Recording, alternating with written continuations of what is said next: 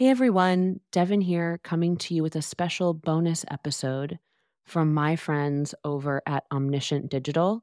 They're an organic growth agency that helps marketing leaders at B2B SaaS companies turn content and SEO into growth channels.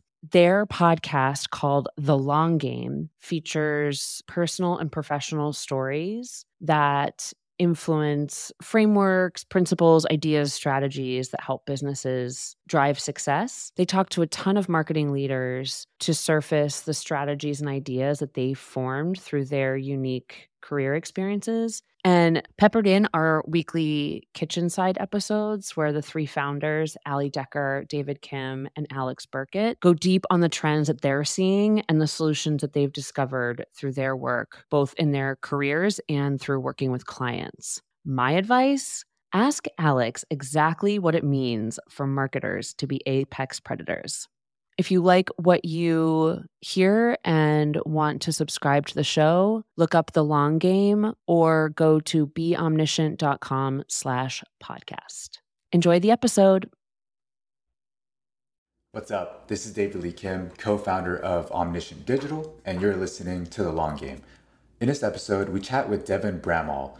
Devin is a marketing advisor with over 15 years of B2B marketing and leadership experience at startups and agencies. She's a former CEO of Animalz, a content marketing agency focused on B2B SaaS companies, where she grew revenue by almost 200% in 2 years.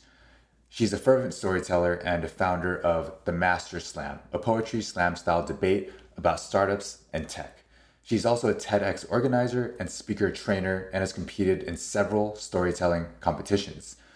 She created a popular General Assembly workshop that's still taught today called How to Use Storytelling to Get What You Want. In this conversation, we talk about her path into content. It was catalyzed when she worked at a childbirth center in Indonesia. You're going to want to hear that story. We build up to how she landed as CEO of Animalz and why she ultimately stepped down from that role. We talk about leadership, career growth, and her lessons learned as CEO. We also talk about the future of content marketing, AI's role in that future, and how content marketers need to continue evolving. Here's my conversation with Devin Bramhall.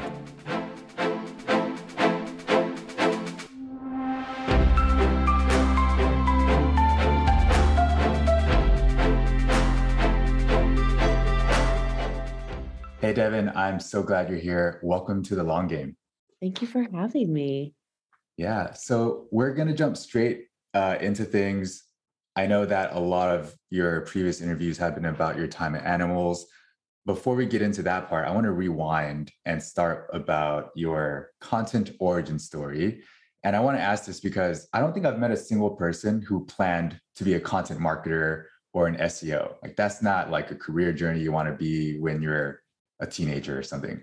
And a lot of us kind of fall into it by happenstance one way or another. So how did you end up in content in the first place? Well, first of all, content didn't exist when I was a teenager or when I was a young adult. So it didn't really, like, there wasn't a thing to aspire to, but I became a content marketer in a birth room, really. This is legit. This is not like no PR company made this for me. Like, this is actually true. So in my 20s, I was working for a startup for about 9 months and went through my quarter life crisis where I was super self-centered and self-important and thought I needed to do something interesting. Very long story short, I left the country. I went to Bali to work for a maternal child health clinic that my mom helped create a program, like an education program for, with the founder, Robin Lim.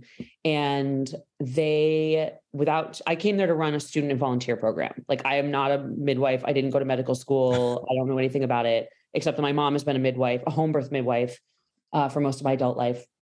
And they behind the scenes decided that I was going to attend a birth so I could, like, understand the mission of the clinic.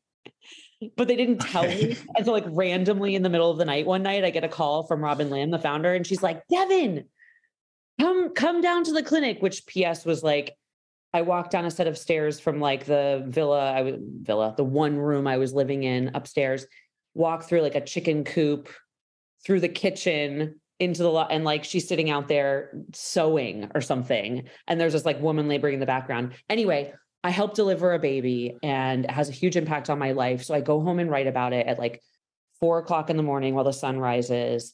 I turn it into a blog post on my blog for my trip to Bali, which every basic white girl ever has done. And when I eventually go back to Boston and I'm starting my career and trying to figure out what I want to do, I'm working in customer support for a startup. I start doing stand-up storytelling. And I launch with this story. And the story ends up winning thing after thing. I end up in the finals, whatever. And it really instigates my love of writing. And so I start applying that at my startup. I start trying to do more things there, writing long emails, blog posts, etc., getting my hands on any writing project I can do.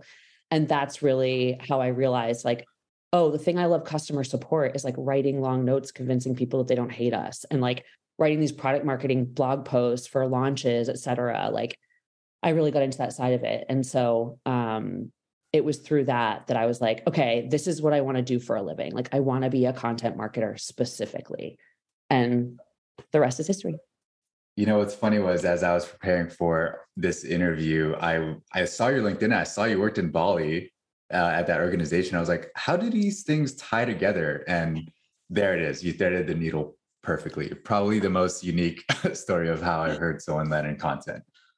Well, it sort of extends, right? Because how many content marketers do you know who became CEOs, right? And it's like the sort of my whole career is full of, you know, things that seem random, like how did that happen? But then you go into the weeds and you see all the actions I've taken and how they've influenced me, and it actually ends up making a lot of sense. So yeah, so maybe we can get to that. How would you talk about the narrative of, okay, you were working at this birth center in Bali to moving into tech and content and focusing on a writing career. And eventually you landed at Animalz. So how would you talk about the milestones that led you to CEO of Animalz? Somewhat traditional. I moved up the ranks and I was really, I was good at advocating for myself. So, you know, I got the opportunity at Springpad, which was the startup I was working for, where I transformed from customer service to content marketing. And like, I went after that. I was strategic. I went to the CEO, Jeff Chow, and I was like, this is what I want to do. And he's like, buddy up with Jacqueline because she's going to be the new CEO. I did that. Huh. She gave me the opportunity I wanted. And then like, I don't know, 8 or 9 months later, another startup came to me and they were like, hey, do you want to do customer support? And I said, no, I do content marketing now and I want to manage a team. Like, I wouldn't let them offer me. They tried so hard to give me this role. They're like, what if we give you both departments and you can like hire a person? And I was like, great.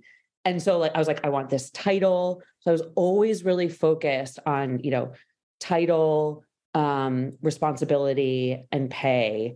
The pay at that time went a lot slower. Like, I see the content marketers now who are like making so much money, and they're like, it's a lot more than what I'm like, you would be paid what I was paid back then. Like, it's crazy. I'm like, I was a manager making like $75,000 a year. Like, it was, yeah. So anyway, so it was very like, I moved up the ranks. I was like, and I didn't know exactly my destination. What I knew was that I loved being in a creative field and I loved leading. It was hard. I was motivated by the challenge, and in content marketing, I could lead and still be immersed in creativity. And that was really fun for me. So I just continued to move through different companies, landed at Help Scout, job of your dreams. Back then when you were a content marketer, like that was the place you wanted to land because they were one of the, like, they're like, you know, Appcues, Wistia, like I'm from Boston. So obviously those are my darlings. You know, they really cared about content. They did incredible work. It was such an incredible team. Oh my gosh. I've never had so much fun creatively as when I worked there. And that's how I learned about Animalz.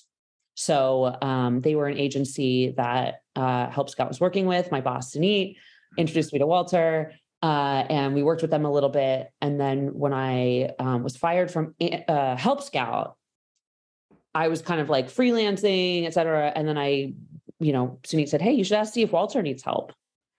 And so I was originally just going to tap him for freelance work, but he said, you know, because that was sort of my career, like up until that point, I was moving up the ranks to be a boss. I knew I did not want to be a CMO. I never wanted to be a CMO. That job felt like garbage to me. Why not? Oh, it's not, it's all business. Mm-hmm. Like, it's not actually creative or strategic at all. It's like all business, and it's business in the ways that I didn't find interesting. What's the pipeline numbers? What are the numbers? You don't even really get vision as a CMO. You're kind of assigned the vision. You kind of like have to give it to other. It's not, it's an amazing role for people who like it. It did not serve my interests. So then I thought I was just going to be a freelancer, but talked to Walter. He needed help on the agency side. I'd never worked agency side. I got to be a VP. Actually, technically, I think I started as a director, but it was like a move. It was a move in my career that added something. It was a next salary level that I wanted. And then I got to move into VP. So like, yeah. And at that point, VP was fine. Like, I didn't really know that I wanted to be CEO until, actually, it wasn't that much time at all. I joined in March of 2018. And that summer was when I looked at Walter and I said, I pointed right out. There's like a story, right? I think Jimmy was saying it was at an offsite, and it wasn't like a one-on-one. Like, you said in front of everyone, "I want your job," to Walter. I pointed at it, like quite literally. I pointed right at it. Yeah. And Walter, to his credit, he was really cool about it. He went on Chris Savage's podcast a few years ago and talked about it. And Chris was like, "Weren't you like? Didn't you feel like, I don't know, put upon? Like, was that threatening to you or whatever?" And Walter's like, "No." He's like, I think being CEO, like, it takes kind of a crazy person to be CEO. And he's like, if she's crazy enough to want it, like, I actually think that's kind of cool. Like, if that's something that you're like going after, like, I like that. And he was really supportive. So you said something interesting that was kind of in passing, but I think it goes contrary to a lot of platitudes. People say like, don't worry about the title. But what you said was, no, I cared about the title. That's what I wanted, which I have another good friend, Joe Lee, who's VP at Entre now. He did that early on in his career too. He was like, you know, I worked at an unsexy company, but I got the VP title. And that has probably put me ahead of a lot of people because I was willing to work for an unsexy company.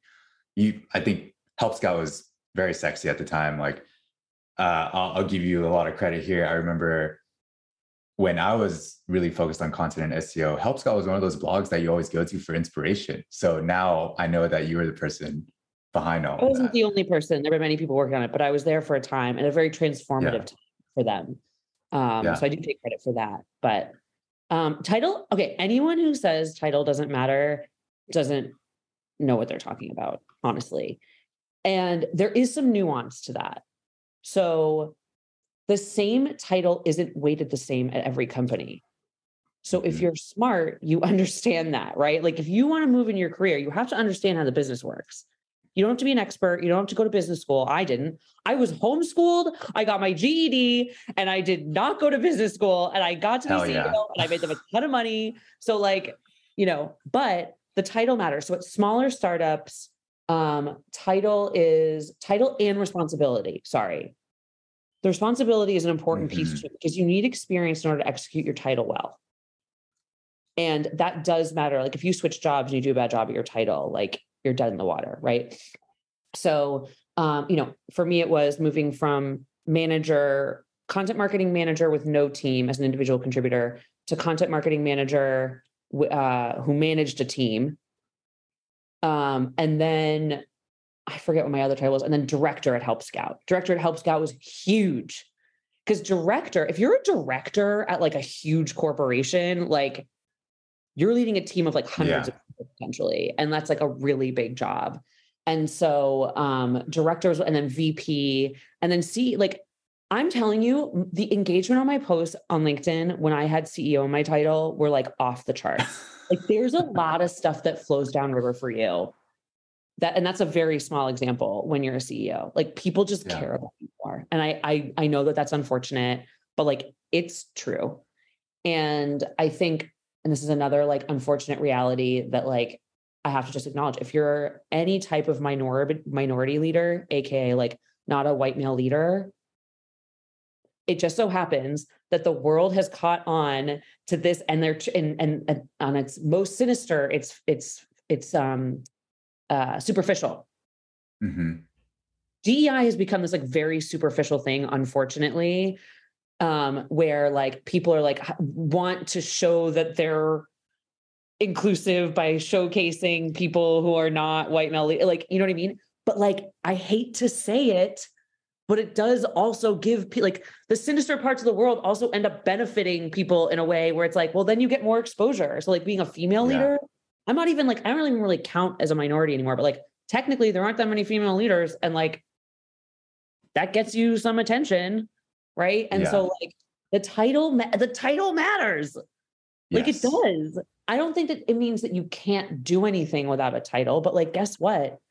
It matters in terms of how much you're exposed to at a company, and the amount you're exposed to at a company ups your skill level.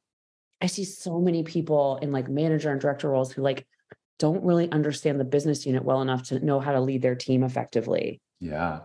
And I'm like, because I was always gunning for that, no matter where. I mean, I used to sit in a room with like a bunch of white guys like yelling at each other, but I was like, I was the only non-leadership person in that room because of the responsibilities that I took on and the investment that I made. And so like, I got to learn a lot. And then my next role was director. Right. So anyway, I think the title matters a lot, the responsibilities, and then the ownership you take. And just like I was a pain in the ass.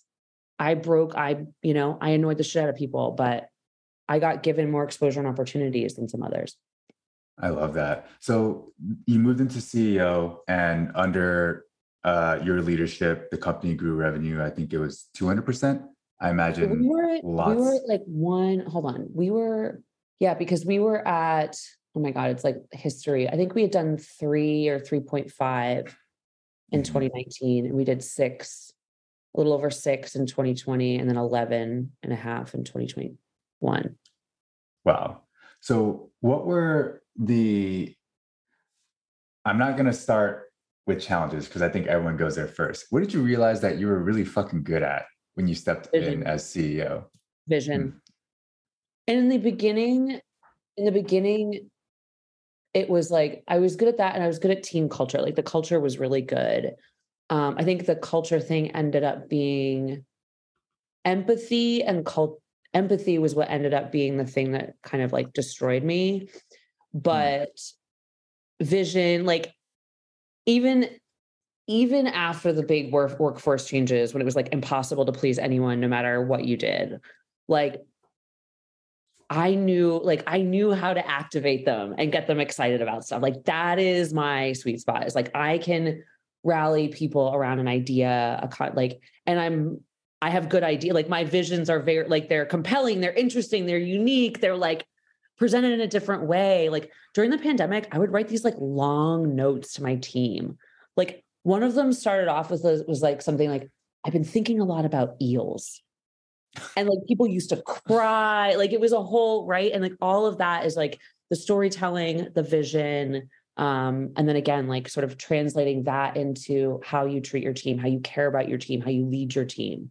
Those were all, and I was good at selling. I was good at like, I think that's sort of I don't want to sell that part of me short. Like I knew content marketing in and out. I knew how to get the same thing I could do with my team, I did with customers, right? Like I could get them really on board with an idea, like a real idea, something you could actually do, right? I'm not making stuff up. I'm not selling snake oil. I was like I could just look at someone or listen to someone on a call and know exactly what they needed to do and how to talk to them in a way that they could hear me. You know, I take charge in a lot of conversations, which gets me in trouble, but it also wins me a lot.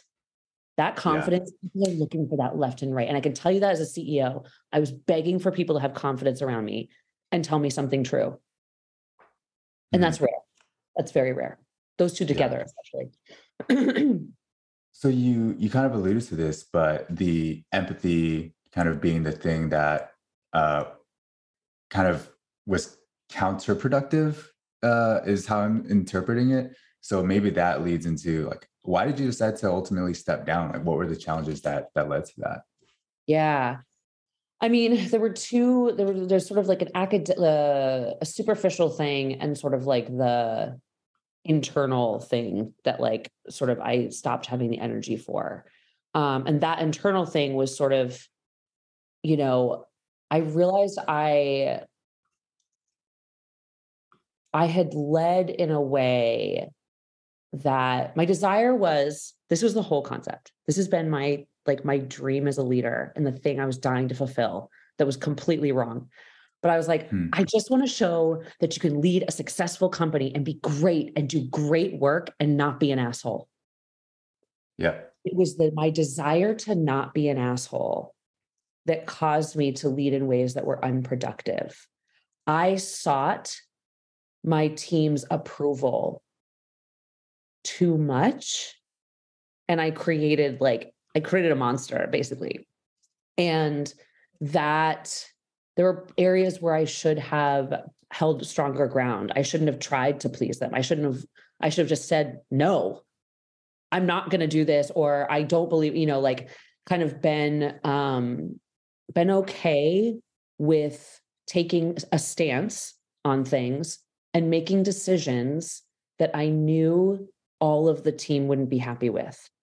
The other thing I did, and this is such a rookie move, it makes me so sad that I was like the most basic in this way, but I listened too hard to a small group of people who were strong, like the loud ones. Mm.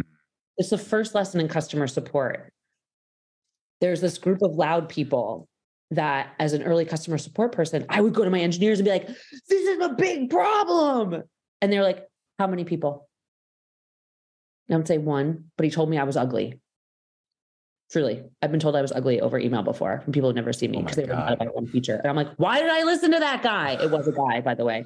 But it's like, you listen to the people who are the meanest and you listen to people who are the loudest. And I did that. And it was such a mistake. There are people I should have, like, there's just, culture is more than just making people happy. Culture is making decisions that keeps everyone together. And I made such a rookie mistake. I wanted people to like me. I wanted them to tell me I was good. And that is a mistake. If it's okay to ask, because I think it's a pretty interesting time in terms of, I mean, you mentioned DEI, like there's a lot of different things that at least in the news, we hear about these big corporations and employees protesting and things like that. Like, are you able to share any specific examples of like when you listened to a small group of people and made the wrong decision? Okay. When I say small groups of people, I don't mean like a small, like racial or minority group. Like that is not what I mean. No, like, not like that. A random group of people come together. Raw numbers. Because they just are never going to be happy with anything. Right. The DEI stuff I actually think was deeply important. The disappointing thing was, so like DEI doesn't work unless you have executive sponsorship. So I like, even behind the scenes, there were times when like things like we need to hire certain leadership roles. And I was like screaming about it. I was like, we need to, you know, and so, like, you know, we had a bunch of people who wanted to run all these initiatives and we were like, great, let's start like a task force. I was in every single meeting, right? I was like, I have to kick this off, right? And it was interesting because we had these like groups and we tried to give different people like ownership of different initiatives so we could do multiple things at once.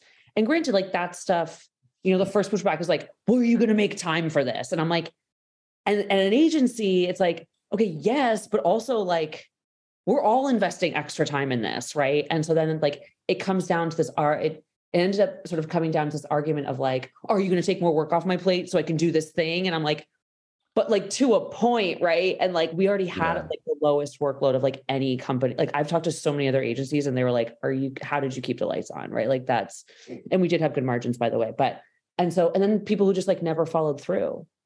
And so there's sort of this demoralizing aspect of like, and then you get this other group of people who are like, they don't care about blah, blah, blah. And you're like, wait a second, you know? And so it's like, I think in hindsight, all I needed to do was say and demonstrate, this thing is important to me. Here's what I have to invest in it right now. I know it's not enough. Mm-hmm. And I know that this is going to make some of you feel like you don't believe me. And I'm sorry, but like, this is what we're going to do. And I think instead I just kept scrambling. I kept trying to make things work. And I kept seeking. And I think when you come from a place of seeking approval, I think that is such an easy way to lead to bitterness. It's such a surprising thing that I never really understood until I went through it. But you have to, boundaries can make people love you. Yeah.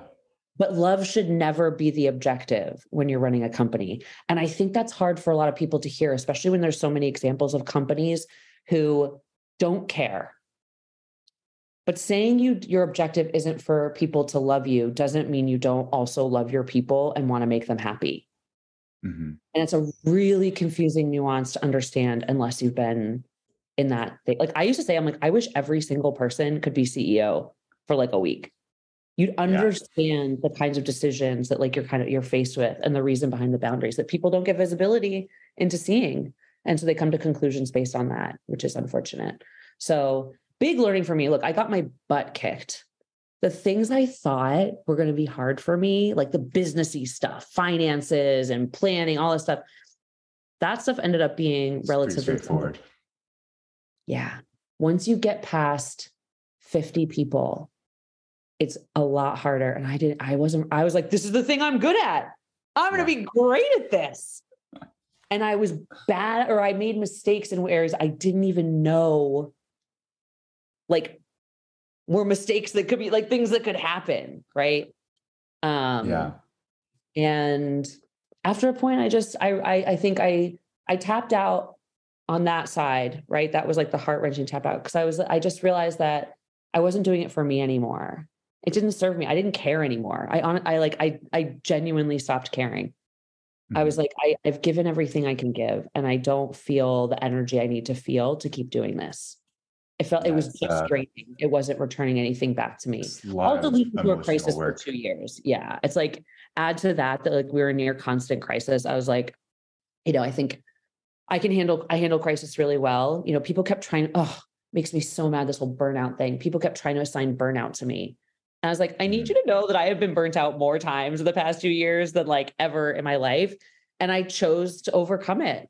I chose to work through it. I built my, like, I don't give as much favor to the burnout conversation as other people, because I think that people have more power than they think they do. And I had that power even when I was not CEO. It wasn't burnout. You have to care. Yeah. And I didn't care. And the other side, the academic side was, we had to make some decisions on where to take the company. And Walter and I had always been really aligned on that. And like, we weren't, we were sort of aligned, but not perfectly. And I realized, I was like, you know what? We're just going to fight about this. And like, my job is to make this company, like my job is to protect the company. That's the CEO's job. Mm-hmm. And I was like, if I stay here and fight with you about this, like A, I don't want to fight with you because like, look at the career you've given me. Right. And B, I'm like, the company's going to suffer. And so pairing the other experience, this experience, it was the easiest decision I've made in a long time. I actually didn't have to think about it that much. It was very technical. And I was like, okay, I'm done. I love that. Thank you so much for sharing that and being vulnerable. I know there's going to be people listening to us like, whoa, did she really share all that stuff? I think more people should. Leading is a heart-wrenching thing. And I think that a lot of leaders make is that they try to put on a face for their team. And look, you definitely should, right? Leaders shouldn't be like going out and like melting down. But I did notice a few strategic times where I did show vulnerability, both internally and externally. I wrote a LinkedIn post where I said something like, I feel deep personal shame every time I make a mistake. That's how it started. And I remember a lot of people reaching out to me being like, oh my God, thank you. Like, we don't see that. So I think that demonstrates like demonstrating that vulnerability actually helps upcoming leaders, helps your team, et cetera. I think it's important. Yeah. Yeah. And I think for the listeners, like we had talked about DEI from the lens of like, hey, they're as an example of small group of people like wanting to push for certain initiatives, but DEI is important I'm a brown man from low-income family, Cambodian American, so know all about it. I just know there's going to be people listening being like, whoa, did they just say DE&I is not important? No, but, it's very important. That is why we focused on it actively the entire time. Like there were no DEI initiatives when I joined. Mm-hmm. Right. And like, that was something, look, it's hard at agencies. I get it. But we changed our entire hiring process multiple times. Yeah. To make it to refine it for that specifically. Like we did so much behind the scenes to support that. And it's still, I'm telling you, it wasn't enough. It's actually very difficult because I've been that token hire. I was the first time I was hired as a manager, I walked in that office and I was like, oh, I am the only woman. Mm-hmm. I hired the second, and so I got it. It's hard to not it's a balance of not tokenizing people and investing in it in systematic ways where it's a part of how the business runs and thrives. And that was my true belief. I was like, content marketing is very white. And until recently, very male. I think that's starting to balance out a little bit more. And I was like, our mission was to make the internet a more helpful place. I was like, internet's not going to be more helpful if we're only writing for one group of people and from one person's perspective. I was like, if we're filling that funnel with talent that is influencing all these companies, and then that talent is going off to work for other companies too. I was like, it starts with us. Mm-hmm. And that's why that mission was never going to be fulfilled, because we were we were the origin story of that mission, being an agency. And I was like, it was never going to be enough, but you just have to keep trying. Mm-hmm. Did not expect to go down that rabbit hole. I'm going to pull us out. We're going to switch gears a little bit. So we're more than halfway in. We haven't even talked about content yet. So there's a lot of hype right now, as you know, around generative AI, like Jasper, ChatGPT, and all of those. What's your take on all of this? Is the content marketer's job going away? How do you see the world, the content of future of content marketing playing out? I've been experimenting with it too, actually. Which has been fun. So one, I think focusing on it from is the content marketer's job going away is boring and reductive. It's very wah, wah. And I think there's a lot of wah, wah right now, and I'm totally bored by it. I think what's my stance has never changed.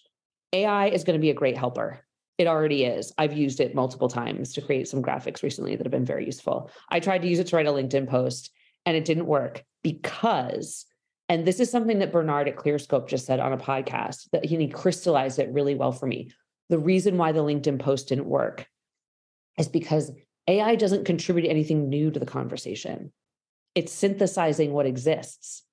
Therefore, it makes a great helper. It can help with very sort of foundational stuff. It can help, with, if you give it the right structure, it can help you with I even think it can help with an outline, right? Help with idea generation, help with sort of that baseline content that you can augment, right?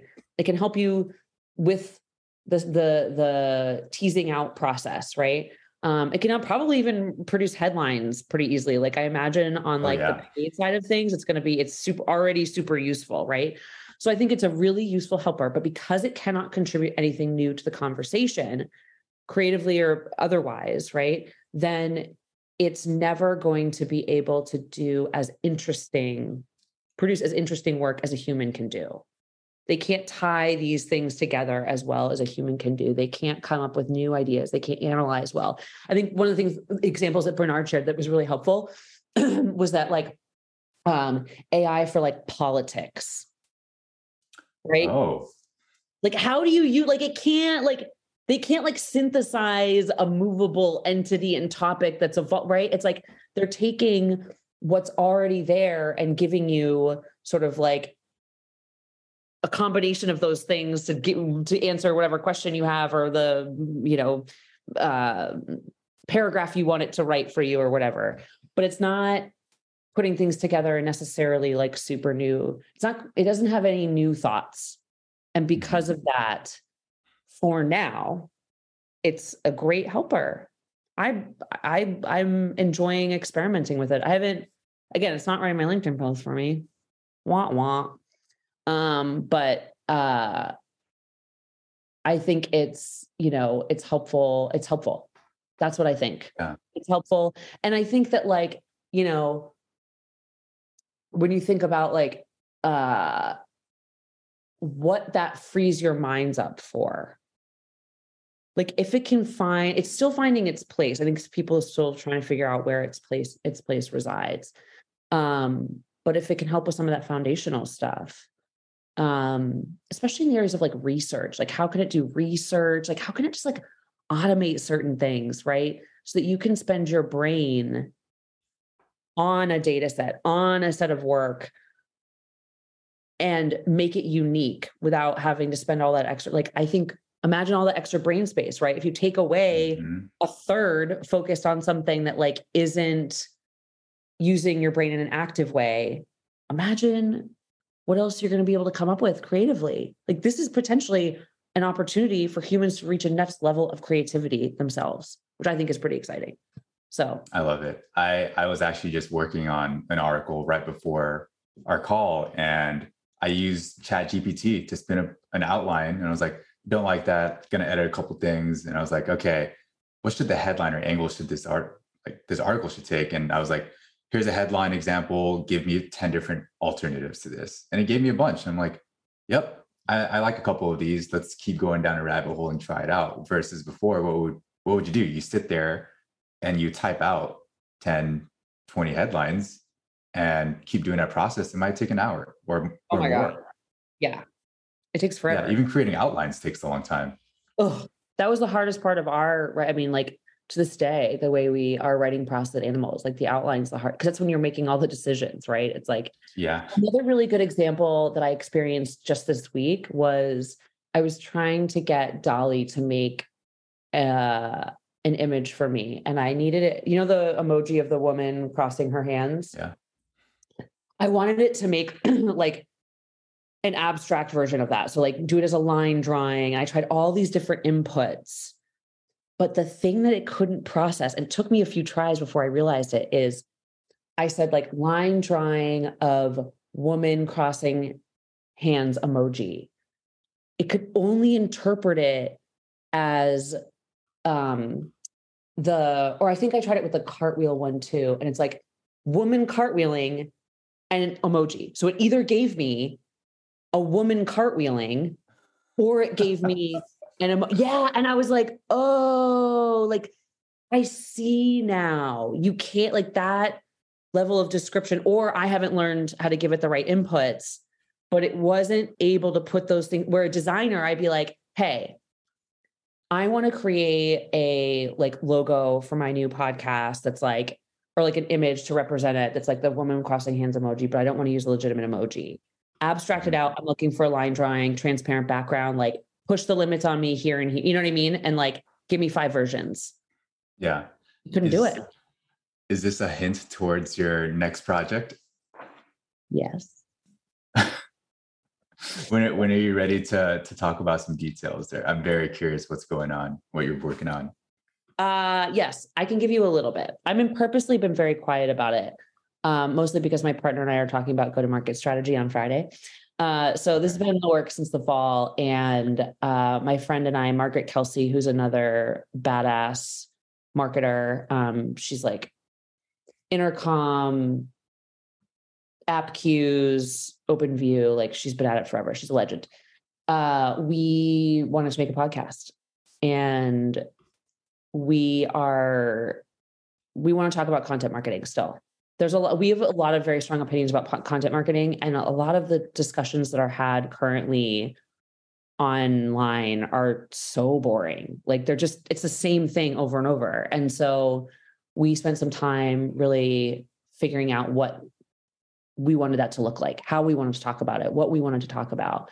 And we're working with this amazing production company, Share Your Genius, and they helped, like, we had these like ideas, and they really put it together for us to help us figure out like, oh, we're taking a stance here.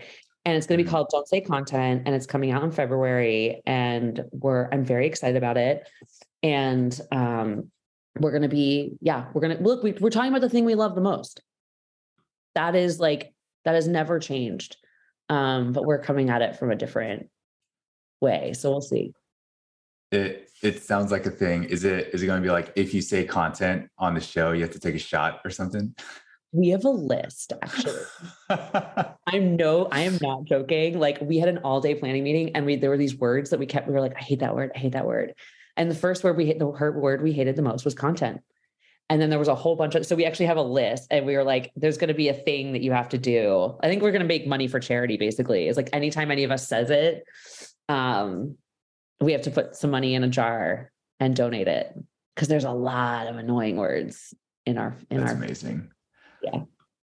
Yeah. It's interesting because, like, you're going to be starting a podcast. And what I've noticed is this trend of, I don't know what else to call it besides B2B influencers. Like, before, I think influencer marketing tended to be mostly B2C, like people on Instagram posting about this product you're using, or like mostly beauty products or health products. But in B2B SaaS, there's now people posting on LinkedIn, getting thousands of likes and comments.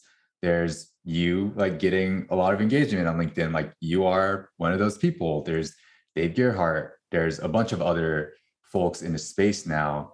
And I'm just wondering how that changes the content marketing, or just marketing in general. Like, when you're trying to do marketing for a B2B SaaS company, should that be a big part of the strategy? Like, it's no longer just blogs anymore, right?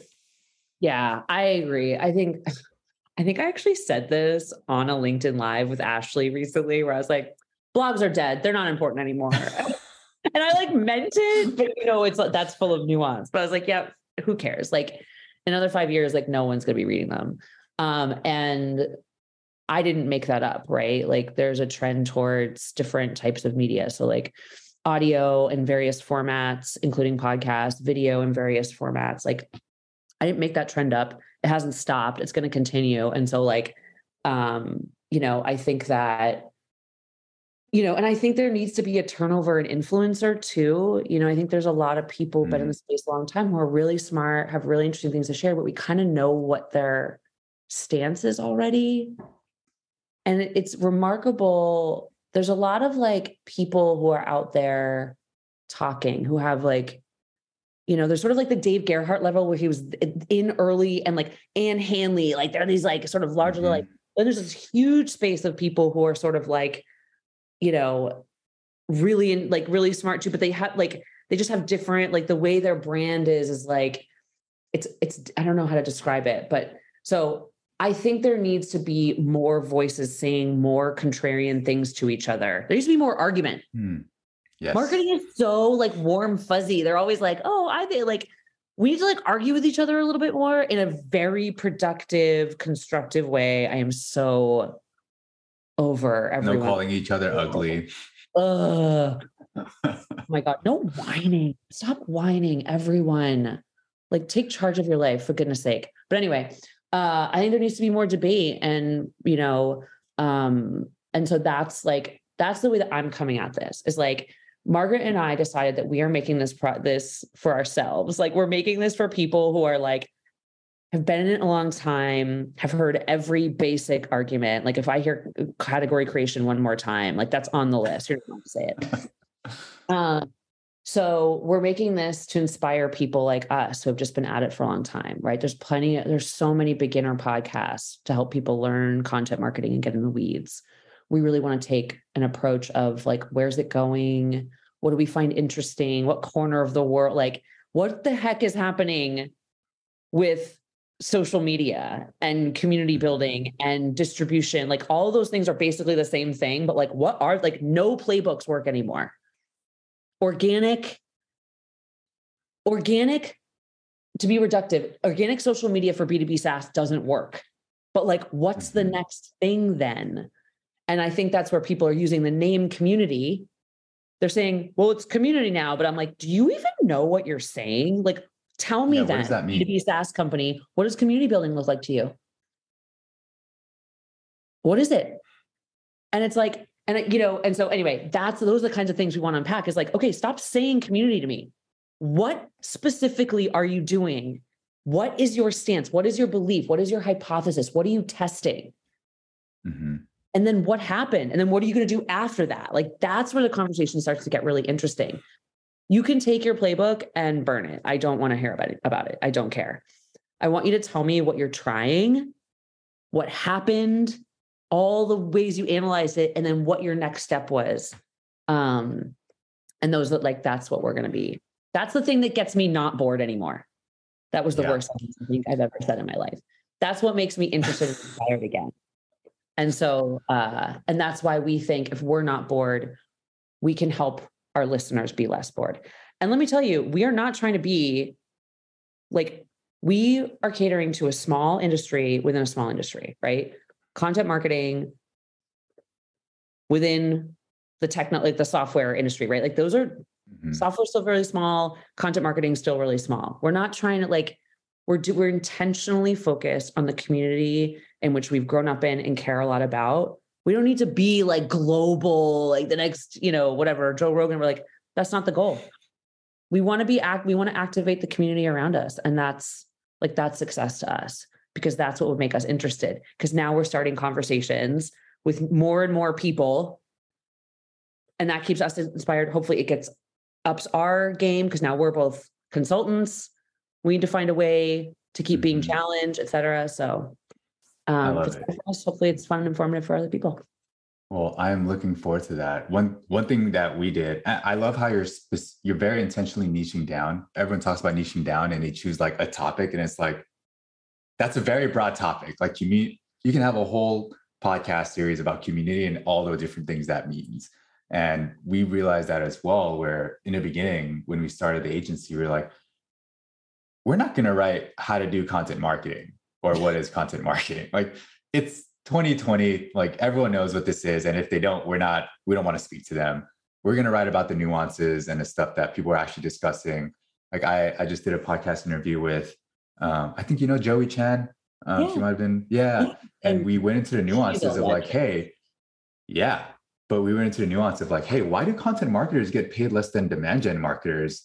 Let's talk about that. And why demand gen marketers need content marketers. So why is no one talking about that? So I love that you're going to be going deep into the nuances of the industry and like calling out the things that people aren't talking about. Yes, because why have we like that question is actually really important because the reason why demand gen gets more money is because it's like a 1-to-1 ratio of like spend to results, right? Yes. And how that phenomenon has become problematic for content marketing because we have gotten that plus us getting much better, like technology evolving to be able to measure the performance of content better has reduced content marketing into they've tried to make it too much like demand gen where it's like, we're going to do this thing. And our expectation is this one article is going to produce. And I'm like, that's content marketing is about brand. That's it. That is what it's there for. And so like, that's that question. Yes. That question is very interesting to me. And I wish I was on a fly on the wall for that conversation because I would have had a lot to say. I know we're coming up on time and we should wrap up, but we need to have you on for part 2 because what you just said there, content is for brand, I strongly disagree with, though I understand where you're coming from. So we need to fight. Yes. Oh my gosh. We need to fight on that. Yes. Oh my gosh. Okay. Focus topic. That's like a 30-minute lightning round of like, let's have at it. Oh yeah. We're going to have a part 2 for sure. But in the meantime, let's wrap us up for today and then we'll schedule a part 2 here. So, I'd love to just close with a couple like rapid fire questions, or you can spend a little bit more time on them. I was going to ask about an opinion you disagree with in business, but there's plenty of that in our whole conversation already. I think we hit our quota there. So what's one impactful piece of advice that you've been given? Oh, geez.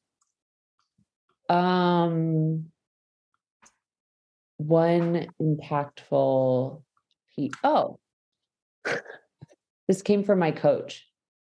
She said it to me over a year ago and I didn't understand what it meant. until now. She said, when there's nothing left to burn, you have to set yourself on fire.